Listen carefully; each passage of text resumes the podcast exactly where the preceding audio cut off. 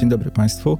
Witamy w czwartym odcinku podcastu Konrad na Fali, który towarzyszy całorocznemu cyklowi rozmów Festiwalu Konrada pod tytułem Natura Przyszłości.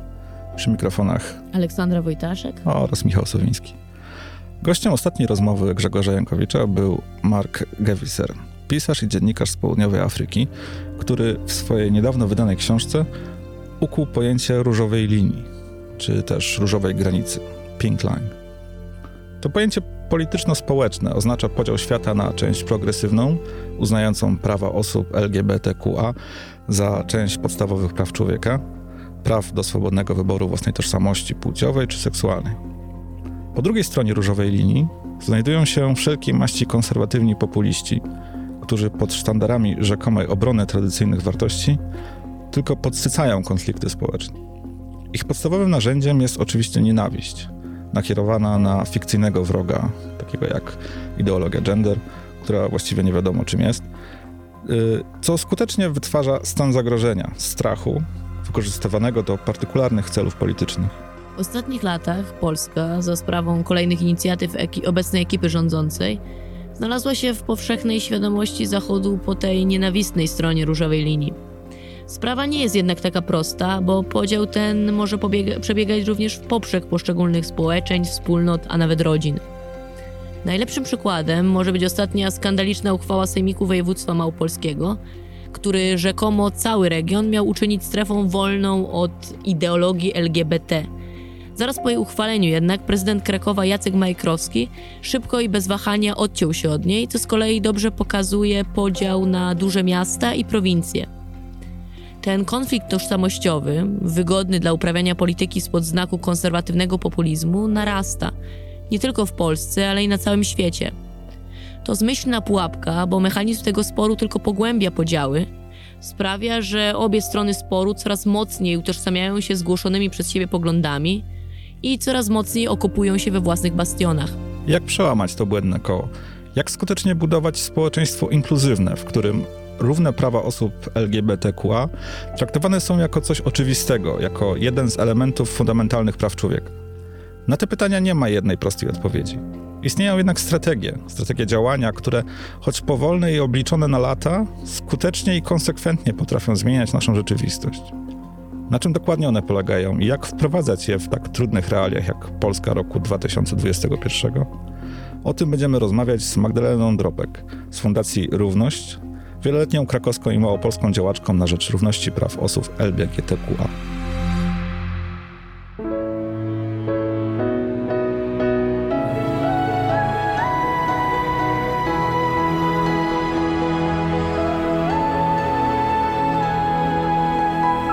Podcast powszechny. Weź, słuchaj. Dziękujemy patronkom i patronom za wsparcie. Dołącz do grona dobroczyńców podcastu Tygodnika Powszechnego w serwisie Patronite. Grzegorz Jankowicz w rozmowie z Markiem Gewiserem używa słowa, używa frazy prawa człowieka, a nie prawa osób LGBTQ. E, I zastanawiam się, czy, czy, czy, czy to użycie, e, co właściwie daje nam zmiana tego, e, tej, frazy na prawa człowieka, na, na taki termin bardziej ogólny. Jakby mogła pani dwa słowa o tym ja w ogóle jestem wielką fanką, jeśli już używania skrótowca, to LGBTQIA, które jest dla mnie jak najbardziej jest bardziej inkluzywne i bardziej też odpowiadające, wydaje mi się, jeśli chodzi o, um, o też osoba, osoby, z którymi ja współpracuję, bądź, uh, bądź które mam okazję też poznawać. Um, Oczywiście te prawa człowieka są, e, są takim większym tutaj workiem, do którego możemy wrzucić też różnorodność i, i ten podobne sformułowania i, i hasła dla nas ważne. I jakby też rozumiem, że że fajnie jest tego używać. Ja też sama jako osoba, która też w tym ostatnim roku mocniej włączyła się też na przykład w tematy kobiety, czy wokół na przykład chociażby strajku kobiet, gdzieś pewnie te prawa człowieka um, prościej opisują też to, co robię i to, w czym czuję się dobrze. Natomiast ja na przykład zamiast, jeśli już miałabym używać jakichś sformułowań, to na podstawie też jakichś własnych doświadczeń aktywistycznych i życiowych, chyba bym szła bardziej w e, myślenie sobie na przykład o. Mm, o prawach człowieka wokół empatii, wspólnoty, solidarności, społeczności. Staram się sama też często tych sformułowań w ten sposób używać. I jeśli już opowiadać na przykład o społeczności LGBTQIA, to poprzez, poprzez te hasła.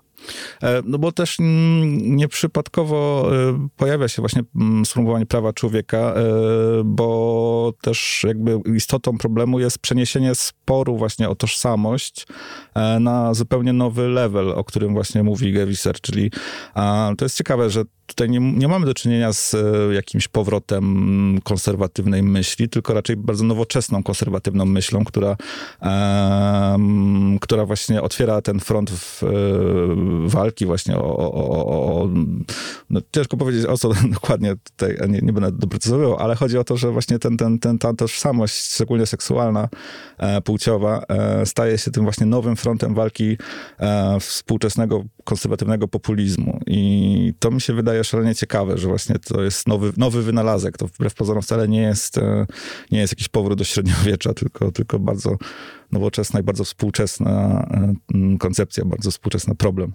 Myślę, że mogę nam już sobie trochę na początku dodać, że ja się też w wielu rzeczach z Gewiserem nie zgadzam. E, też jakby w kontekście myślę, że to też jest, może być ciekawe w tym, jakby są to rzeczy, to są takie mm, przemyślenia, które gdzieś akceptuję, rozumiem, ale staram się też myśleć o tym zupełnie inaczej. A w jaki sposób myśleć? Mm, to też powinnam na początku dodać, że bardzo taki y, z nałożonym optymizmem wciąż wobec tego wszystkiego, co się w Polsce dzieje.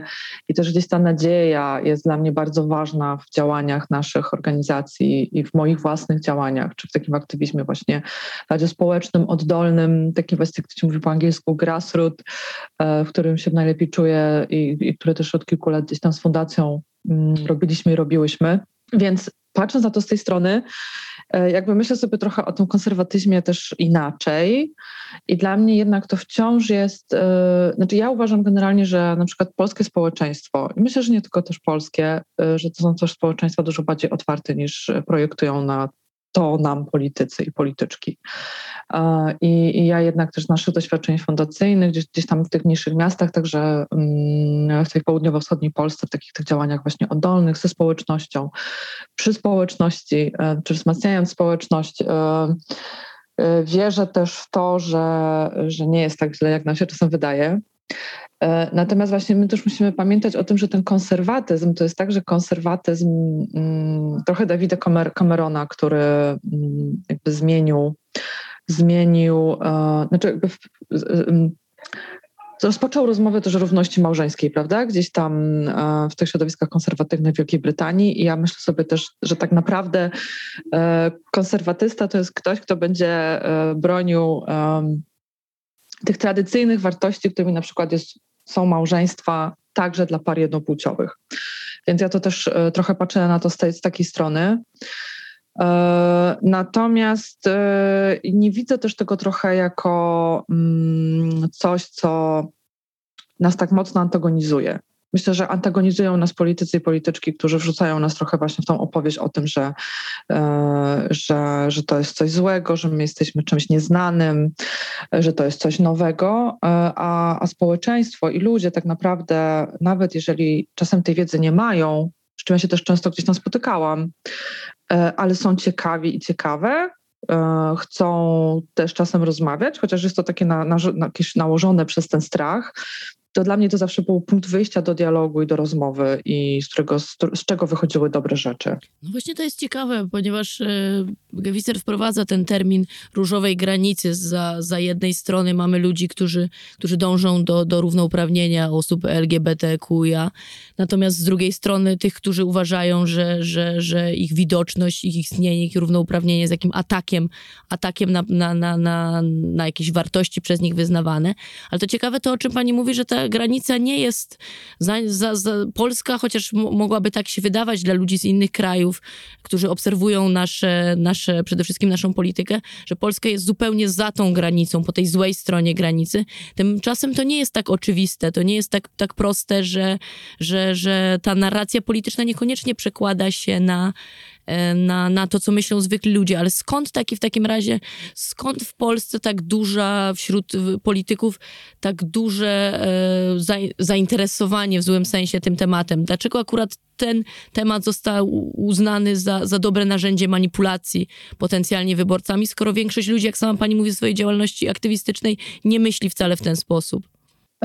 Ja myślę sobie też, że to jest trochę też, e, jakby patrząc też na to, na, patrząc na socjologiczne podejście i na przykład do backlashu, że mamy sytuację, w której emancypuje się jakaś grupa społeczna, mm, jakby wzmacnia się też ten sprzeciw wobec tej, e, wobec tej emancypacji, więc jakby ta druga strona kimkolwiek bądź czymkolwiek by ona nie była, gdzieś tam też też jest bardziej widoczna, y, jest, też się wzmacnia gdzieś w przestrzeni publicznej, więc zawsze o tym myślałam sobie w jakiś taki sposób y, bardzo naturalny, że, że to się odbywa.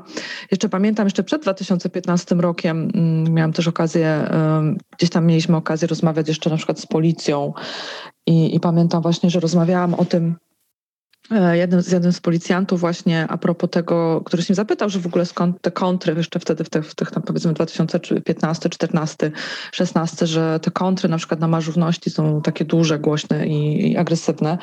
I, i, I, właśnie mówiłam to, o tym w tym kontekście, a on był taki zdziwiony i mówił, no, że w sumie to ma sens. I że to jest coś, o czym na przykład można z policjantami rozmawiać. A wrzuciłam tą policję też trochę nie bez przyczyny, bo jakby jesteśmy teraz te kilka lat później w takiej sytuacji zupełnie innej też jako społeczność, E, i już abstrahując jakby od mojej własnej oceny od lat e, gdzieś tam instytucji różnych państwa czy służb mundurowych, mm, no to jednak jesteśmy w dużo takiej sytuacji też e, no, trudniejszej, zantagonizowanej, bez jakichś takich z trudniejszą mm, przestrzenią do wypracowania współpracy. Jeśli chodzi o te granice, mm, ja skończyłam, jestem, akurat wróciłam teraz po takiej czterotygodniowej wycieczce po, po w sumie trzech krajach będąc na walizkach ciągle i rozmawiając też z wieloma osobami w tych e, krajach europejskich o sytuacji w Polsce i też tłumaczenia im tego, co się dzieje, gdzie to gdzieś tam jest od wielu lat już dla nas trudne, by to opowiedzieć. E, oni wszyscy chcą wiedzieć dlaczego, bo myślę, że gdzieś w większości, w części Europy jest takie poczucie, że to, co się dzieje w Polsce, może się zdarzyć wszędzie. Uh, więc gdzieś tam dużo tych rozmów i myśli o tym, dlaczego tak jest, też się dzieje. No ja, ja ciągle utrzymuję jednak, że że bardzo łatwo jest budować politykę na strachu, zwłaszcza przed innym, inną. I o ile w 2015 roku y, mieliśmy y, kryzys uchodźczy, który y, pozwalał politykom, polityczkom też jakby prowadzić tą politykę na strachu wobec innych, którzy i które się tak naprawdę nie pojawili też u nas, mm, to w 2019 roku tym innym staliśmy się my. E, z tą różnicą, że trochę może bardziej ukrycie i ukryte czasem w społeczeństwie, mm, ale też, e, ale też z jakąś taką łatwą, łatwością definicji, prawda? My na przykład od dwóch lat ciągle nie wiemy, czym jest ta ideologia LGBT. Ja się pytam polityków, polityczki, samorządowców, um, dziennikarzy. Nie wiemy, czym wciąż, czy, prawda, czy, czym jest. No ja zakładam, jakby ja wiem, że ja jestem tą ideologią jako osoba, która um, gdzieś tam się stara udzielać um, czy działać mm, ale jednak wciąż gdzieś tam jesteśmy przecież na, na, te, na, y, rozmawiamy o ludziach. Ta granica też oczywiście ona nie jest bardzo łatwa do określenia i w Polsce ona przebiega często przez rodziny, przez bliskich, e, przez większe miasteczka, mniejsze miasteczka. Moje rodzinne miasto, 30-tysięczny Żywiec, zawsze miałam o nim poczucie, że dość konserwatywne. Mm, pamiętam w zeszłym roku, gdy pojawiła się samorządowa karta praw rodzin lokalnie, bardzo mocno lokalne gdzieś tam społeczności, w internecie także sprzeciwiły się temu mówiąc, że hej, to nie jest nie chcemy tego. My nie chcemy, żebyście wy tutaj samorządowcy pokazywali, że my jesteśmy uprzedzeni, czy że nie lubimy społeczności LGBT, dajcie im żyć. E, to nie jest potrzebne, to niczego nie zmieni. E, więc było to dla mnie bardzo zaskakujące też, że, że taki był głośny sprzeciw, ale też jakby taka duma wewnętrzna gdzieś tam z moich rodzinnych stron i tej części Polski dosyć konserwatywnej, więc, więc myślę, że jest to bardzo trudne do określenia i, no tak i dla nas ważne. Zasadnicza różnica w tej, w, tej, w tej manipulacji strachem polega na tym, że jeśli mamy tę abstrakcyjną zupełnie w wypowiedziach polityków grupę uchodźców, to są, to są jakby faktycznie ludzie z zewnątrz, natomiast tutaj nie da się przeprowadzić takich prostych podziałów. Owszem, mówi pani, że to społeczność jakby ukryta częściowo, oczywiście nie wszyscy są wyautowani, nie wszyscy mają taką potrzebę albo możliwość, natomiast to są ludzie, którzy właśnie, którzy są obecni w naszych rodzinach, w, w miastach i tak dalej. Więc ja, jak ten, ten aspekt jakby oddzielania jest, jest, jest zupełnie dla mnie jakby niejasny, w jaki sposób przebiega ta manipulacja, kiedy to są ludzie, którzy są razem z nami, naszymi przyjaciółmi, dziećmi, w jaki sposób tutaj i co jest ważne, żeby, żeby zmienić e, ten stosunek? Czy właśnie widoczność, o której mówi Gewiser, czy, czy, czy działanie jakby oddolne, aktywistyczne? Tak, ja się tutaj, tutaj się z Gewiserem zgadzam, że, że ta widzialność i widoczność są ważne. Chociaż też uważam, że trochę, trochę to fetyszyzujemy jako um, często aktywiści, aktywistki, organizacje, bo, bo nie, nie, zawsze to jest możliwe i musimy też pamiętać o tym, że nie każdy może sobie na to pozwolić. E, no dla mnie gdzieś um, ta widoczność, ale też mówienie głośne, um, jakby wywalczanie sobie tej przestrzeni, także medialnej, publicznej, na przykład, nie wiem, to, że często dostaję teraz pytania, dlatego, dlaczego pojawiam się na tych sejmikach województwa małopolskiego. E, byłam na dwóch ostatnich i po co tam idę? Jakby z jednej strony zaskakuje mnie to jako obywatelkę i mieszkankę Krakowa, która płaci e, w Małopolsce podatki i po prostu jakby mam, mogę to robić, prawda? Mogę jako obywatelka, że mogę iść na sejmik i zabrać głos, a z drugiej strony jest to dla mnie właśnie tak jakaś forma ciągle wiary w to, że jeżeli ja się tam pojawię, I powiem też o sobie, e, powiem też z własnego doświadczenia, że na przykład jak stanę naprzeciwko e, radnego pęka, który mm, mówi obrzydliwe rzeczy o mojej społeczności i o mnie, mm, jakby także w tym wszystkim, że to, że będzie trochę inaczej. I ja też widzę, jak ich wyprowadzam ze strefy komfortu, na przykład tych, tych, tych radnych tam, i myślę sobie, że to też jest takie trochę dla mnie właśnie jakby przykład tego wyszarpywania głosu, e, którego tak naprawdę nikt nam nie da tylko musimy go sobie gdzieś tam wywalczyć. E, no i dla mnie wspieranie się i to oddolne organizowanie mm, i też jakby budowanie tych społeczności, nawet takich mniejszych, czy, czy właśnie gdzieś w obrębie e, nawet dzielnicowo-ulicznym gdzieś, czy, czy w tych naszych miasteczkach, to jest bardzo, bardzo ważna rzecz, której, e, której w żaden sposób też antagonizujące społeczeństwo politycy nam nie odbiorą. I myślę, że to się dzieje i tutaj gdzieś pozostaje tą optymistką z nadzieją na, na zmianę, powtarzając zawsze, że to jest gdzieś e, krok do tyłu, dwa kroki do przodu. Mhm.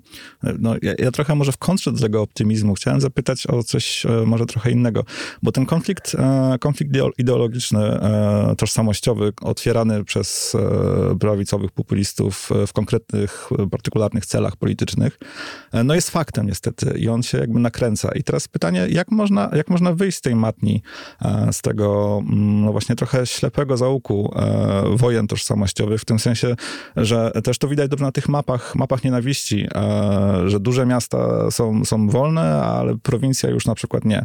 No i te podziały, o których właśnie rozmawialiśmy, one przebiegają właśnie, e, moim zdaniem, trochę się pogłębiają, w tym sensie, że jakby tworzą się właśnie, e, tworzą się strefy, właśnie wielkomiejska, wielkomiejska inteligencja na przykład oponuje, ale na przykład no, z kolei prowincja się okupuje na swoich, na swoich stanowiskach i jakby to, to tylko eskaluje i mm, pytanie właśnie, jak, jak przeskoczyć ten, ten problem. E, no właśnie rozmawiamy w Krakowie, e, który, który właśnie się wyłamał z prezydent Majchrowski bardzo mocno odciął się od całej tej akcji właśnie małopolskiej. Pytanie właśnie, jak to, jak to, jak to zrobić, żeby właśnie nie okopywać się na swoich, na swoich, swoich bastionach i tylko właśnie próbować coś z tym zrobić. W kontekście Krakowa myślę, że to jest bardzo ciekawe, bo, bo też e, jako osoba, która gdzieś tam od prawie dekady w Krakowie działa, e, także gdzieś pró próbując przybijając ten mur w urzędzie miasta, że tak powiem, jeśli chodzi o polityki na przykład równościowe, e, no to dopiero gdzieś od dwóch lat ja tak widzę, że te drzwi się uchylają, czyli dokładnie odkąd mamy strefę wolną od LGBT w Małopolsce. Więc tutaj pozwolę sobie tak trochę odbić, że, że ja widzę ciągle jednak w tych um, że w, jednej, w złych rzeczach, które się dzieją, widzę gdzieś jakąś taką szansę na trochę, na trochę dobrych rzeczy. I gdzieś tam też staram się, na przykład często mówię to za granicą, pytają się mnie aktywiści czy dziennikarze, że PiS zrobił też dużo dobrego dla społeczeństwa w kontekście tego takiego y, pobudzenia trochę oby, y, społeczeństwa obywatelskiego z jednej strony, ale też na przykład wiele osób, które do tej pory odwracały głowę, bądź mówiły, to nie jest mój problem, to nie jest moja sprawa, niech sobie tam protestują, marszują, paradują i tak dalej, ale to mnie nie dotyczy. Mm, myślę, że wiele osób jakby nie mogło już tej głowy dłużej odwracać wobec zła, które się dzieje. E, I, i to też jest, gdyby nie, gdyby nie nasi rządzący, pewnie by się to nie wydarzyło myślę sobie, mm, w tym takim też trochę konformistyczno-kapitalistycznym społeczeństwie, w którym każdy gdzieś tam dba, dba o siebie. Więc, więc myślę, że to jest ważne. Czyli e, Bardziej, gdybym, odwety. Gdybym, tak, trochę, trochę tak. Gdybym znała odpowiedź tak na to pytanie, co możemy teraz zrobić, to myślę, że byłoby wspaniale, ale, ale myślę, że Um, Co pani sądzi strony... właśnie o tym, o tym optymizmie, e, który wyraża Gewisser? Oczywiście to nie jest jego koncepcja, ona gdzieś się tam krąży, no ale właśnie ta koncepcja związana z nowymi mediami, z tą jakby globalizacją kulturową, która, e, która się dzieje, która jest faktem, szczególnie wśród młodszych pokoleń, wszyscy oglądają te same seriale, słuchają tej samej muzyki, albo przynajmniej podobnej, która no jest, jest zdecydowanie po, po tej właściwej stronie różowej linii, po właściwej stronie y- historii i, i jakoś to samo z siebie e, po prostu przenika do, do kolejnych pokoleń. Tak, tak. Ja też bardzo korzystam z dóbr tych, um, tych narzędzi. One są bardzo też e, niebezpieczne, bo generują też dużo, jakby przestrzeń też na przykład na dużo hejtu, czego ja też na przykład doświadczam. E, ale, ale z, drugiej, z drugiej strony no to, jest też, to jest też narzędzie, które pozwala nam się poznawać edukować, łączyć w jakiś sposób, rozmawiać, chociaż oczywiście jesteśmy teraz, myślę, że to też no jakby jest ta kwestia pokowidowa czy covidowa, tylko że y, też mnóstwo ludzi siedziało w tych na przykład mediach społecznościowych i to był jedyny kontakt z y, resztą społeczeństwa bardzo też taki zantagonizowany i umożliwiający przekaz, przelewanie emocji, które może niekoniecznie byśmy na żywo wobec ludzi czasem przelali. Więc to są też te niebezpieczeństwa, ale myślę, że tak, że to, że to jest coś, co też ja widzę jako Mm, jako coś ważnego i, i, dającego szansę na na przykład dla młodych osób, które gdzie ja gdzieś na przykład, nie wiem, wychowując w latach 90. nie miałam dostępu do tej wiedzy i też nie wiem, czy na przykład moje życie nie potoczyłoby się trochę inaczej, e, gdybym wtedy, mając tam 14-15 lat, miała dostęp do tego wszystkiego, do czego ma teraz dostęp młodzież, która potrzebuje też w tym wsparcia, też o tym pamiętajmy, bo myślę, że, że to jest ważne. No tak. I tak. Możliwości na pewno, to, to, to, właśnie ta technologia sprawia, że y, osoba, powiedzmy na przykład ze społeczności LGBTQIA, żyje jakby właśnie w tych dwóch światach, o czym też Gewiser wspominał. To znaczy, z jednej strony ma dostęp do, do popkultury, która daje jej informację, że jest mnóstwo ludzi jak ona, daje też możliwość spotykania się chociażby, łatwiejszego nawet randkowania wewnątrz e, swojej właśnie społeczności, tożsamości płciowej i tak dalej. Jakby jest to, wszystko to jest łatwiejsze, ale potem właśnie trzeba odłożyć odłożyć, odłożyć telefon i nagle okazuje się, że pomimo tego, jak to mówią prawicowi politycy, całej propagandy zalewającej chociażby z Netflixa płynącej e, w Polsce, młodzi mężczyźni głosują e, w dużej części na skrajną prawicę. Tu też jest ciekawy ten płciowy e, rozrzut w Polsce wśród, wśród ludzi między 20 a 30 rokiem życia, gdzie, gdzie kobiety są znacznie bardziej lewicowe. Natomiast mężczyźni mimo wszystko, pomimo tej wszechobecnej, jakby wydawałoby się informacji, dostępu do, do wiedzy, e, wciąż mamy jakby ogromną, ogromną grupę i to młodych ludzi, nie, nie, nie starszych. Tak, przy czym ja myślę, że to jest w ogóle szersza kwestia jakby kryzysu też trochę męskości, który obserwujemy i też tego strachu też młodych, e, głównie młodych mężczyzn, strachu też przed emancypacją kobiet e, i w ogóle przed tym strasznym, prawda, potworem gender, który gdzieś tam krąży też cały czas jeszcze w, e, nad naszym krajem i straszy głównie mężczyzn przed tym, że za chwilę, prawda, kobiety nie będą ich w ogóle potrzebować. I, i myślę, że to jest taki szerszy trochę problem, nie tylko związany, bardzo łatwo jest też jakby to połączyć to jest to jest tak, jak Rebeka, Rebe, Rebeka Solnit um, pisała, prawda, że z jednej strony Jakby emancypacja społeczności LGBT ma też bardzo dużo wspólnego z emancypacją kobiet. I, i tak naprawdę na przykład przełamywanie instytucji małżeństwa, tego, tego rozumianego, tak jak mówią teraz konserwatyści, jest jakby, na, jest jakby też ważna dla kobiet, bo ona też wprowadza trochę taką dyskusję wokół partnerstwa, wokół mm, w ogóle też trochę takiego nowszego i bardziej przyjaznego dla kobiet, przede wszystkim też pomyślenia o rodzinie czy o, czy w ogóle o małżeństwie, więc, więc to jest też e, ta dyskusja, która z drugiej strony też jest przecież widziana i wykorzystywana tylko, że drugą stronę. Więc widzę to w ten sposób. Jeszcze wracając trochę tak na koniec, myślę, do, mm, do, tej, do tej zmiany optymizmu. Ja też, no niestety, widzę dużą rolę w polityce i w tym, że głosujemy i tutaj mamy to narzędzie, mm, dzięki któremu możemy też tej zmiany dokonać. Więc tu też trochę staram się jakby widzieć nadzieję w tych oddolnych, takich oddolnym edukowaniu społeczeństwa, trochę gdzieś tam bardziej w takim duchu progresywnym, że tak powiem. Więc staram się też to robić. E, natomiast cóż można powiedzieć? No, że musimy też przetrwać to wszystko. Ja to też zawsze często mówię do e, spotykających się z ludźmi, że, że przetrwaliśmy i przetrwałyśmy to ostatnie dwa lata, więc myślę, że przetrwamy. E, bardzo trudno w tym wszystkim jest, e, myślę, dla wielu osób utrzymać gdzieś tam to człowieczeństwo, które, które jest tutaj też jakimś takim, mm, no łączy się z tą empatią, solidarnością, wspólnotą i społecznością, o której mówiłam na początku i mam nadzieję, że tego jako społeczeństwo też nie zgubimy.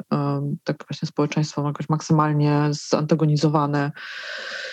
Mm, no, ale też no, miejmy nadzieję, że coraz lepiej będące, korzystają, będące korzystać z tego, o czym właśnie mówił Gawiser, czyli z tych naszych um, dorobków współczesności.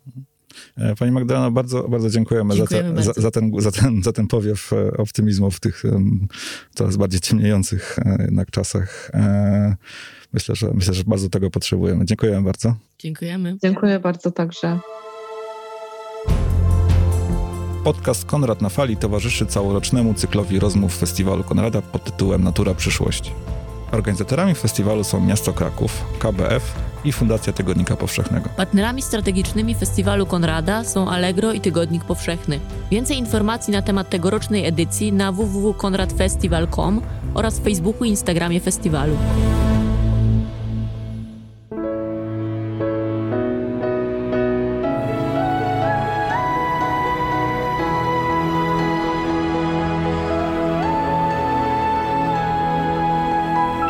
Podcast powszechny.